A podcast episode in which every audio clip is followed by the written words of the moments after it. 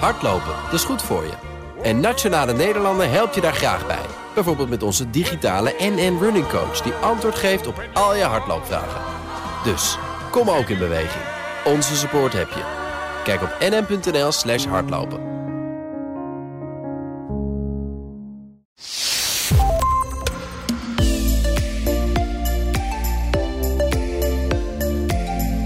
Manipulatie, beïnvloeding en desinformatie zijn van alle tijden. Tegenwoordig is het gemakkelijker en geloofwaardiger dan ooit tevoren. De grote uitdaging is nu: hoe onderscheiden we echt nieuws van fake nieuws en hoe kunnen we controle houden over deze informatiesamenleving nu AI nog meer mogelijk maakt? Sander Duivenstein, onze gast van vandaag in de Werkprofessor podcast, schreef samen met Menno van Doorn en Thijs Pepping het boek Echt Nep. Spelen met de realiteit in tijden van AI deepfakes en de metaverse. Sander onderzoekt de impact van digitale technologie op mensen, bedrijven en onze maatschappij. Welkom Sander. Ja, dankjewel. Fijn dat je hier bent. Eh, je spreekt ongeveer zes keer per week over dit onderwerp, begreep ik. En ik vraag me steeds af, waarom hebben mensen de behoefte om te spelen met de realiteit en fake nieuws te verspreiden? Uh, dat heeft te maken met de aard van het beestje. Uh, mensen zijn van oudsher verhalenvertellers. En dan ga ik heel ver terug in de tijd. In de grotten waar we vroeger woonden vinden we ook al uh, ja, muurschilderingen terug. Dat was onze allereerste manier om ja, de realiteit handen en voeten te geven, maar ook om verhalen te vertellen. En we hebben voortdurend technologie gebruikt, media gebruikt, om steeds mooiere verhalen te vertellen en eigenlijk ook met elkaar in verbinding te blijven. En ja, nepnieuws maakt daar onderdeel van uit. Ja, nou is het probleem natuurlijk op het moment dat nepnieuws steeds moeilijker te onderscheiden is en ook steeds makkelijker te genereren is. En zelfs op zo'n manier dat het, uh, ja, je, je ziet iemand spreken met de mondbewegingen precies op hetzelfde moment, maar met een hele andere tekst dan diegene ook daadwerkelijk heeft uitgesproken. In hoeverre hebben jullie onderzoek naar fake nieuws en ja, hoe we ons daartegen kunnen weren? Nou ja, weet je, we, hebben, we zijn ongeveer gestart sinds 2016 al met het onderzoek. En pas in 2021 gepubliceerd. Uh, we werden een beetje met de neus op de feiten gedrukt uh, door onder andere Donald Trump. Uh, met zijn post-troef verhalen en zijn alternatieve feiten. Dat was een beetje het zaadje wat we destijds ja, in onze hoofd werd geplant. En vervolgens zagen we het inderdaad overig van technologie exploderen. Maar ja, nepnieuws, het heeft altijd een hele uh, negatieve bijsmaak. Het ligt natuurlijk heel erg aan de intentie uh, van de gebruiker of van de maker. Niet iedereen heeft in de gaten dat hij altijd iets uh, foutiefs aan het verspreiden is. Dus je hebt des, disinformatie en je hebt misinformatie. En misinformatie, dan is het echt met goede bedoelingen gemaakt. We zitten er gewoon fouten in en gaan uiteindelijk andere mensen ermee aan de haal. En prediken het als zijnde de waarheid. Ja, ik wilde deze podcast een beetje op, uh, opdelen in, in, in twee delen. Het eerste wil ik graag een beetje dieper ingaan op wat is fake nieuws, waarom doen we het. Maar ook uh, heb ik zelf ja, ook interesse in waarom mensen het willen geloven. Hè? Want ik heb ook het idee van mensen vinden het ook fijn als je naar Donald Trump kijkt. Fascineert me dat. Dat ik denk, ja, het is voor mijn gevoel zo duidelijk dat er sommige dingen echt helemaal niet kloppen. En waarom willen we dat dan toch met elkaar geloven? Of, of maakt het ons niet zoveel uit? En het tweede deel wil ik eigenlijk veel meer focussen op, nou, wat is de impact daarvan op bedrijven? En wat moeten we doen om uh, daar zelf zo min mogelijk een negatieve impact van te hebben. Dus eerst even op, op dat element gewoon van het fenomeen fake nieuws. Dus je zei net al van, uh, ja, het is niet altijd met de intentie om fake nieuws te beschrijven, maar laten we even pakken, het is wel de intentie en je verspreidt fake nieuws. Nou zou je kunnen zeggen, dat is ook gewoon een hele goede reclame. Wat maakt het uit? Hè? In de reclame staat ook zoveel wat niet waar is. Nou ja, je hebt, je hebt natuurlijk verschillende vormen van, uh, van nepnieuws. Uh, in het boek noemen we er geloof ik zes, uh, waaronder satire. En we eindigen zelfs met propaganda. Dus er zit een hele scala aan dimensies zit ertussen. Maar ja, nepnieuws zoals we het momenteel kennen, dat heeft echt dat, dat post-troef smaakje aan zich. Het heeft heel erg te maken met de verkokering, de digitale verzuiling waarin we in zitten. En die nog ja, eens een keer en, en nog even dat, wat, wat post-truth is. Kan je dat nog even... Nou, is op een gegeven moment ook woord van het jaar geweest. Hè? Dat, is, dat, werd, werd, dat kwam in zwang toen uh, Donald Trump op het punt stond uh, president te worden. Uh, toen kwamen we eigenlijk in aanraking met iemand die digitale media, sociale media heel erg goed kon inzetten om zijn eigen verhaal te verkondigen. En dat was doorspekt met, met leugens, met fictie, geen feiten. En dat werd gewoon voor zoete koek aangenomen door een hele grote groep mensen. Het en waarom doen we dat? Waarom nemen we dat voor zoete koken? Want er moet dus iets, een voordeel in zitten om dat te willen geloven. Nou ja, je behoort tot een bepaalde groep. En als binnen jouw groep daar een enorm charismatische leider op staat die de waarheid vertolkt, dan willen mensen, of dan neigen mensen erin te gaan geloven. En dat maakt het ook zo makkelijk weer en ook af en toe zo gevaarlijk om dit soort dingen te verspreiden. En schat, ja, onderschat ook niet nog eens een keer de werking van de algoritmes van sociale media. Mensen zitten al in een soort van digitale echoput. Uh, daarin wordt voortdurend hun eigen geluid in versterkt. En als dan iemand, uh, noem maar even uh, hun held, ja, precies aansluit bij hun gedachten en behoeftes, ja, dan worden ze echt die digitale echoput ingetrokken. wordt ook wel eens een keer de fabeltjesfuik genoemd. Ja, precies. Ja, dat, dat kwam Arjen Lubach daar niet mee in zijn ja, zondagshow. Dat was, dat was zijn woord, ja. Ja, een geweldig, uh, geweldig goed uh, visualiseert ook hoe dat dan werkt uiteindelijk. Wat was jouw reden om in dit onderwerp je zo te verdiepen? Ik was heel erg gefascineerd destijds door uh, deepfakes. Dat je met kunstmatige intelligentie geluid, beeld van mensen af kon knippen en op lichamen van anderen kon plakken. En toen zag ik pas echt van, uh, dit gaat een enorme vlucht nemen. Dit wordt straks heel makkelijk via de smartphone. Kun je er gewoon swipen en kun je eigenlijk iemand in elkaar knutselen. En alles laten doen wat jij maar wil. En daar zag ik aan de ene kant meteen voordelen in, maar ook ja, hele grote gevaren. Gaan we daar uh, beter in worden om te onderscheiden wat dan echt is en wat niet? Ja, daar verschillende meningen over. Aan de ene kant zie je dat het onderscheid tussen echt en nep steeds vloeibaarder wordt. Dat het eigenlijk bijna niet meer mogelijk is om onderscheid tussen te maken. Je kunt eigenlijk je oren en ogen uh, niet meer vertrouwen wordt steeds lastiger. En aan de andere kant zie je dat de technologie uh, wordt ontwikkeld die het mogelijk maakt om dit soort content te voorzien van een digitaal watermerk. Dus dat je altijd kunt trekken en tracen uh, waar iets vandaan komt en wie het gemaakt heeft. Maar het is een soort uh, kat-en-muisspel. aan de ene kant zie je een hele grote groep mensen dit soort dingen ontwikkelen om mensen voor de gek te houden. En ook om af en toe kwaad mee te doen. En aan de andere kant zie je dus ook weer een grote groep mensen die juist probeert die leugen te ontmaskeren. Zou het ook zo kunnen zijn dat als ik spijt heb van uitspraken die ik heb gedaan online, dat ik kan zeggen zo direct, ja, maar dat was ik helemaal niet, dat was iemand anders? Ja, dat is uh, bekend fenomeen. Dat wordt door experts de liar's dividend genoemd. Uh, dat de leugen het eigenlijk altijd wint van de waarheid.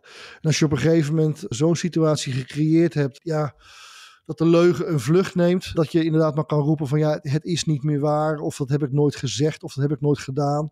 Uh, mensen krijgen een soort van realiteitsapathie. Maakt ze dan niet meer uit. En dan vreten ze alles voor zoete koek. En dan kun je inderdaad ook altijd alles zeggen. En dan komt de leugenaar ermee weg.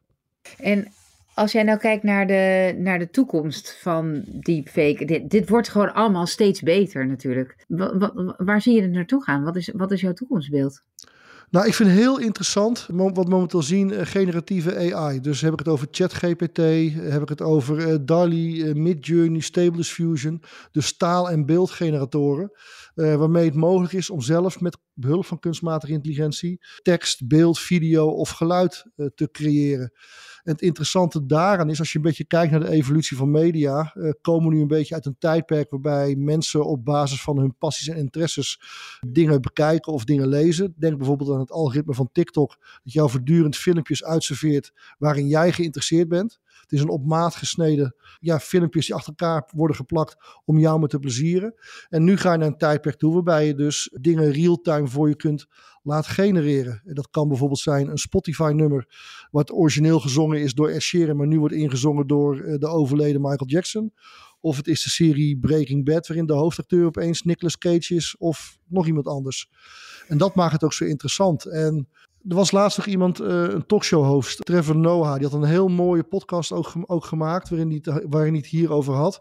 En die stelde zich voor een klas met 30 leerlingen. Uh, waar voor één leraar staat. En dan maak je gewoon mee dat niet iedere leerling mee kan komen. Je hebt vijf hele slimme kindjes, je hebt een aantal de middenmoot en je hebt de minder begaafde kinderen. En de leraar heeft gewoon niet genoeg tijd om alle dertig naar hetzelfde niveau te trekken. Maar als je nu gebruik kan maken van generatieve kunstmatige intelligentie, eh, die precies weet wie je bent, ja, wat je intellect is en waar je tekort schiet en waar je geholpen kan worden, dan kan AI eh, jou de mogelijkheid geven om eigenlijk op hetzelfde niveau als de rest van de klas te komen. Dat vond ik wel een hele mooie boodschap. Ja, en vooral online kan dat nu al heel goed. Hè? Dat je precies kan zien waar uh, leerlingen stilvallen of waar ze langzamer erover doen dan hun klasgenootjes om bepaald, tot bepaalde antwoorden te komen. En dan kunnen er tussenoefeningen worden gemaakt die jou dan weer helpen om dat onderwerp beter te begrijpen. Ja, absoluut. Precies, precies dat. Precies, en dat zou, en, en dat zou zo'n AI dan ook nog zelf kunnen doen. En dan zou je zelf ook nog kunnen kijken van, oh ja, ik vind dit een, een coole avatar om naar te kijken als leraar. In plaats van mijn echte leraar die er suffer uitziet dan ik zelf. Ja, dus, dus, dus, het is heel erg op de menselijke maat toegesneden. En dat maakt het zo interessant. Dat je allemaal je eigen AI-vriendje of vriendinnetje of uh, robotje hebt die jou kent en die jou op allerlei vlakken helpt. En waarmee je kunt, kunt sparren, een soort van co-piloot. En dat je samen tot, tot grotere hoogtes komt. Ja, alright. Wat zijn de gevaren voor bedrijven? Nou ja, gevaren, uh, die zijn er zeker. Met name op dat uh, deepfake-achtige gebied. Kunt, uh, met deepfake-technologie kun je inderdaad iedereen alles laten zeggen en laten doen wat je maar wilt. En het is steeds moeilijker te onderscheiden of iemand dat ook daadwerkelijk heeft gedaan. Je ziet nu een aantal voorbeelden komen waarbij, voorbij komen, waarbij het heel makkelijk is om stemgeluid van mensen te klonen. Ook nu we aan het praten zijn, ik heb gewoon één minuutje van jouw stemgeluid nodig. Ik doe het uploaden in de, de webapplicatie Eleven Labs en ik kan jou perfect nabootsen qua stemgeluid. En vervolgens kan ik de bank opbellen die, doet op, die op basis van stemherkenning mijn, uh, mijn toegang geeft tot jouw bankrekening. En ook daar zijn al voorbeelden van. En dat maakt het natuurlijk eng, want dan gaat het gewoon uh, om grote sommen geld die opeens uh, illegaal worden overgesluist. Ja, precies. En waarbij ook bijna niet achter te komen is wie het uiteindelijk heeft gedaan. Dus, dus het nee, tracken is, is... van wie doet dit, dat kan je ook al je helemaal Nee, dat, is, dat, is, dat is bijzonder lastig. En weet je, en dit is nog maar geluid, maar ook beeld. Al een paar keer meegemaakt. Onder andere Zelensky is al eh, een paar keer gediepfaked. En moest vervolgens voor televisie zeggen van ik was het niet. Ja, en dat soort dingen. Ja, en is het iets wat dan gewoon over ons heen komt? Net als een, als, als een storm of uh, ja, het regent of de zon schijnt. Ik bedoel, daar kunnen we niet zo heel veel aan veranderen. Is dat met dit ook? Of, of kan je je er tegen wapenen? Nou ja, ik denk dat we momenteel wel met z'n allen in een wereldwijd experiment van big tech bedrijven terecht zijn gekomen. Iedere week worden er, zo'n kleine duizend generatieve AI-applicaties losgelaten op de, op de maatschappij. Uh, zonder enige richtlijn of, of, handleiding. En er wordt volop mee geëxperimenteerd, uh, ten goede en ten slechte. En daar zie je nu een hoop verzet tegen aankomen. Vandaar ook voor een paar weken terug die grote open brief van een aantal eh, AI-experts. Die zeiden van ja, je moet AI in de band doen. Dat moet, er moet een slot op komen. En ik denk dat een beetje dat, dat, dat te laat is. De geest is al uit de fles. Maar wat richtlijnen uh, zou prettig zijn. En gelukkig doet de Europese Unie hard zijn best om een uh, AI-wet, een AI-echt op te stellen. Precies. En dan nog uh, is het de hele tijd de wedijveren natuurlijk. Uh, denk ineens aan criminele organisaties. Je loopt toch ook altijd een beetje achter de feiten aan. nu is dit niet allemaal met criminele intenties opgezet. Totaal niet zelfs. Maar Nee, maar je ziet, je, ziet, je ziet nu ook al dat uh, op Amazon worden de reviews worden overspoeld met ja, reviews die gemaakt zijn door generatieve AI. Dus mensen worden daardoor misleid om iets aan te kopen. En ze denken dat ze zitten te, ja, een review van een echt mens lezen, maar het is gewoon gemaakt door AI. Ook Twitter-commentaren uh, worden momenteel heel vaak gegenereerd door dit soort toepassingen. Dus uh, ja, we komen terecht in een wereld waarbij het steeds moeilijker is om echt van nep te onderscheiden. Oké, maar Sander, ik word hier een beetje depressief van. En ik wil eigenlijk geen depressieve podcast maken. Dus geef ons eens even aan wat jullie in je boek schrijven. Of waar jij nu bent. Want jullie boek is al een tijdje uit. En ook al heeft al meerdere drukken gehad. Echt nep. Ik spreek met Sander Duivenstein. En hij schreef het boek Spelen met de realiteit in tijden van AI, deepfakes en de metaverse.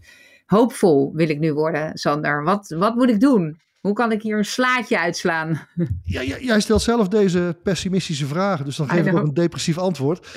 Nee, maar ik ben uiteindelijk ben ik, uh, ik ben een techno-optimist en ik denk dat we ook een heel optimistisch boek geschreven hebben. En dit soort toepassingen kunnen ook gebruikt worden om uh, nieuwe medicijnen uit te vinden, om, of om uh, kanker vroegtijdig te herkennen. Het wordt ook gebruikt om ja, nieuwe marketingcampagnes te maken of nieuwe schoenen te ontwerpen voor een sportfabrikant. Dus ik zei al, het is een soort van co-piloot, een, uh, een assistent, een sparringpartner, waarmee je van idee uh, tot product uh, kunt komen, maar dan heel snel. En dat vind ik ontzettend spannend en dat zie ik ook als een enorme aanwinst voor, voor onze mensheid. Weet je, het zou toch fantastisch zijn als we nu medicijnen kunnen ontwikkelen, versneld, die een hele hoop mensen kunnen genezen van een vreselijke ziekte.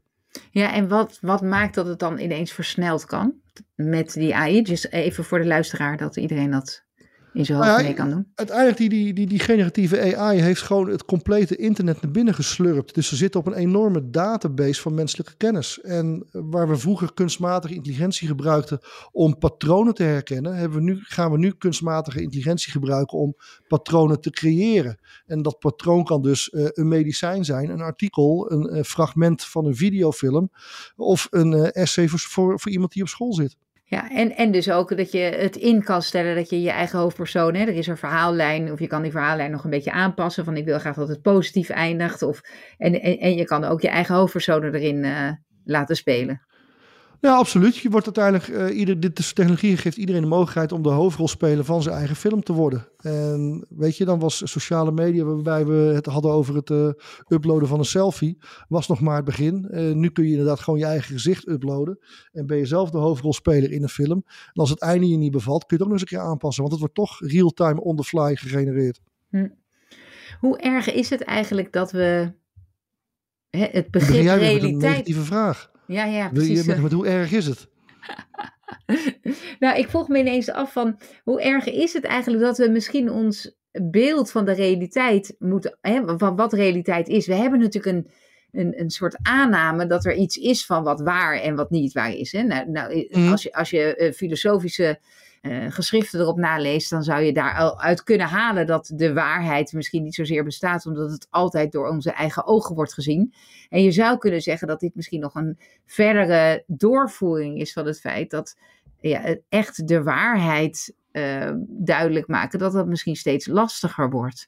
Aan de andere kant misschien ook steeds duidelijker, juist omdat je zoveel data kan genereren en analyseren, veel meer dan vroeger, waardoor je misschien nog wel in staat bent om juist beter de waarheid te simuleren. Dus ik zit gewoon een beetje te zoeken van.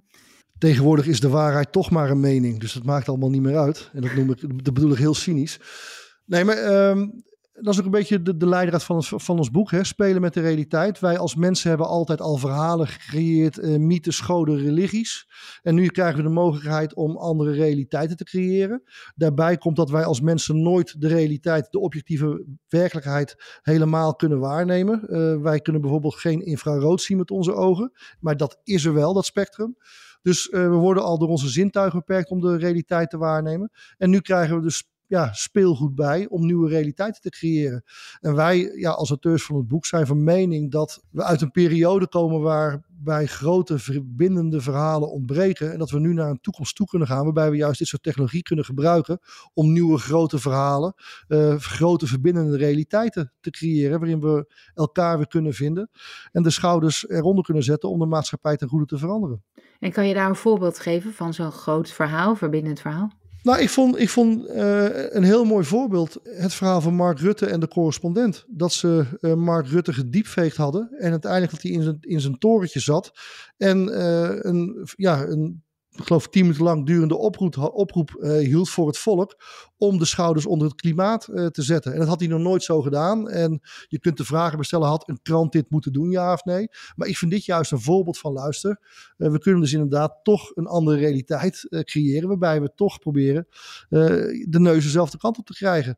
Er is ook een, een applicatie, die vind ik ook heel fascinerend, die heet Traveling While Black. En daarbij zet je een virtuele bril op. En dan word je uh, als het ware geteleporteerd naar het, jaren 60 in Amerika.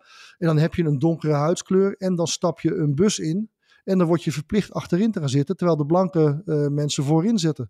Nou, dat geeft je een heel naar gevoel. En dat gevoel zou ik nooit. Ja, ik heb een blanke huidskleur. Ik zou dat normaal nooit. Ja, ik kan me er nooit mee inleven. Uh, en nu geeft dit soort tools je wel de mogelijkheid om je juist in in de medemens in te leven. En dat geeft dus ook weer mogelijkheden om ervoor te zorgen dat als je de medemens beter begrijpt, dan kunnen we ook de problemen gezamenlijk beter overkomen. Ja, dus het, zou, het, het, het, lijkt nu alsof we steeds meer gepolariseerd raken. Juist ook door social media. Maar jij zegt het zou ook kunnen dat dit juist weer een verbindende factor zou kunnen worden. Nou, wat ons betreft wel. Daar maken wij ons heel sterk voor, uh, ook in het laatste, hoofdstuk. En dan, ja, dat gaat speciaal over herstelverhalen. Dat we verhalen nodig hebben die de problemen met onze maatschappij herstellen. En technologie kan daarbij de helpende hand bieden. Ja, en, en kun je dat dan ook als je nu in de auto zit of je loopt op straat en je luistert dit of je zit op de fiets. Um, kan iemand die nu dit luistert ook daaraan bijdragen? Nou, absoluut. Want uh, de tools die dus nu beschikbaar komen, een ChatGPT, een Midjourney, uh, virtuele, virtuele realiteit via een bril. Het zijn allemaal bijna gratis toepassingen en gratis. Uh, Zo'n bril kost 500 euro om te kopen. maar ook dat is nog wel te overzien. Maar ga eens op TikTok. Ga daar eens mee spelen. Ga eens kijken hoe het algoritme ja, de, de films aanpast aan jouw behoeftes. Ga daar eens van leren. En TikTok is niet alleen maar een platform voor rare dansjes, maar ook uh, een heel educatief platform. Ga met ChatGPT uh, sparren. Ga een idee samen ontwikkelen. Uh, ga iets op de markt zetten door middel van Mid-Journey visuals. Dus ja, zelf ermee gaan spelen, ermee gaan experimenteren, ten einde jezelf te verbeteren. Ja, sowieso is, het, uh, is, is de aanname nu dat we ongeveer 30% van ons werk voor de meeste mensen, dat, dat ligt natuurlijk ook heel erg aan wat voor soort werk je doet. Want uh, je, je kunt het nog niet zo goed eh, gebruiken als je zonnepanelen legt of een huis schildert. Maar je kan dat wel in heel veel banen doen waarbij je niet een fysieke arbeid verricht. Dat ongeveer 30% van het werk waarschijnlijk goed kan worden gedaan door een AI-achtige assistent. Dus daarnaar kijken van wat, welk, welk onderdeel van mijn werk zou kunnen worden gedaan door anderen, waardoor ik tijd heb om juist uh, ja, werk te doen waar ik uh, me in wil verdiepen, of bijvoorbeeld op deze technologieën weer meer in te zetten. Uh, daar zou je dan tijd voor kunnen krijgen. Dus dat is heel interessant om daar naar te kijken voor jezelf. Is er nog iets, een inzicht wat je nadat je dit boek hebt geschreven, bent tegengekomen waarvan je denkt, oh, hadden we dat nog maar kunnen opnemen erin? Ik moet nu natuurlijk nee zeggen. Um, nou ja, nee, volgens mij is dit een proces wat altijd doorgaat, toch? Dat is onmogelijk. Ja, we hebben wel, we zijn, ik, Thijs en Menno, dus de twee andere auteurs, we spreken wel voortdurend onze verbazing uit over hoe snel dit nu gaat. We hebben, uh, dit boek hebben we dus in oktober 21 op de markt gezet. En vervolgens uh, zijn ook wij, begin 2023, enorm overvallen door de snelheid waarmee dit gaat. En als je dan hebt over iets wat niet in het boek staat, wat ik wel heel gaaf vind, is tegenwoordig autonome GPT-botjes. Dus je stelt een vraag aan een variant van ChatGPT, bijvoorbeeld AutoGPT of BabyGPT. En die gaat vervolgens zelfstandig proberen om jouw probleem op te lossen. En ik heb dat laatst een keer gedaan, heb ik gevraagd van kun je mij vertellen of Atlantis bestaan heeft? En dan pakt zo'n ja, autonome GPT pakt dat vraagstuk op. Dat gaat hij in kleine onderdelen zelf uitsplitsen. En de, ja, de deeltaakjes gaat hij uitzetten weer bij andere botjes. En die gaan weer voor hem het onderzoek doen. En uiteindelijk komt hij met een heel groot verslag terug. Waarin hij uit doek uh, doet uh, of Atlantis bestaan heeft. En waar het dan gelegen zou moeten hebben. Ja, dat vond ik zo fascinerend om gewoon naar te kijken. Hoe beredeneerd wordt. Uh, hoe ze zo'n vraagstuk oplossen. Ja, dat vind ik enorm krachtig. Ja. En dat, dat, dat hele zelfstandige karakter van deze vorm van kunstmatige intelligentie. Daar hebben wij in het boek uh, nog niet bij stilgestaan. Ik vind het ook fascinerend dat het ook een beetje een, ja, hoe zeg dat, het logische nadenken. Hè? Van hoe breek je dan een taak op in verschillende stappen? En welke stappen moet je aflopen om tot een goed antwoord te komen? Dat dat iets is waar uh, veel mensen moeite mee hebben om dat goed te doen. Uh, maar dat we daar ook van zouden kunnen leren hoe die bots dat doen. Hè? Dus als je daar goed naar kijkt, dat je daar misschien zelf ook ja, weer beter in wordt van hoe onderzoek ik eigenlijk dingen. Nou, maar dat, dat, zie je, dat zie je ook heel erg momenteel gebeuren met, met programmeren. Uh, dat met name ontwikkelaars, softwareontwikkelaars, uh, samen met uh, ja, ChatGPT-achtige toepassingen tot betere programmeerstukken, tot betere code komen. En ook nog eens een keer sneller. En daar zie je dat, weet je, ook ja, de, de mens leert weer van, van het apparaat wat dat betreft. Dus ook dat zie ik als een enorme verbetering en een hele mooie toepassing. Ja. Wat zou voor jou, we moeten alweer bijna naar de afronding van uh, uh, deze podcast. Wat zou voor jou de belangrijkste boodschap zijn voor ondernemers? Ja, de belangrijkste boodschap is toch: ga er alsjeblieft zelf mee aan de slag. We worden, als je het niet doet, je wordt gewoon aan alle kanten ingehaald. En dat moet je zien te voorkomen. En natuurlijk kun je niet op alles concentreren. Uh, dat, dat is onmogelijk. Er gebeurt ook zo enorm veel. Maar als je dit soort grote bewegingen hoort van een ChatGPT of een Midjourney of virtuele realiteit, uh, dan zul je erin moeten verdiepen. Uh, of in ieder geval een aantal mensen binnen jouw bedrijf.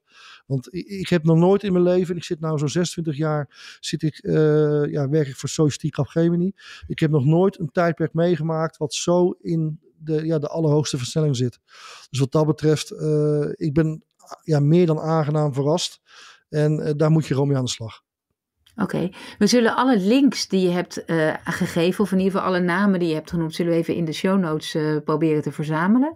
Uh, zodat mensen daar in ieder geval mee kunnen beginnen. Ik zou me kunnen voorstellen dat het ook belangrijk is dat inderdaad je het meeneemt, meeneemt van meer mensen in je bedrijf. Als je met meerdere mensen werkt, dat je misschien met één of met twee anderen zegt van wij gaan het met elkaar een beetje uitzoeken. Want dan inspireer je ook elkaar hè, daarop van hé, hey, lees dit eens of lees dat eens.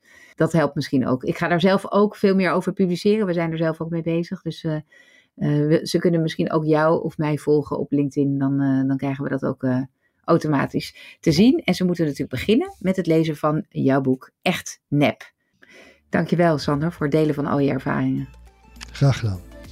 Voor de luisteraar, mocht je opmerkingen hebben of ideeën, suggesties voor sprekers, laat het me weten op wendy apenstaartje vpeople.com en V schrijf je met V-I-E. Dankjewel, tot de volgende keer.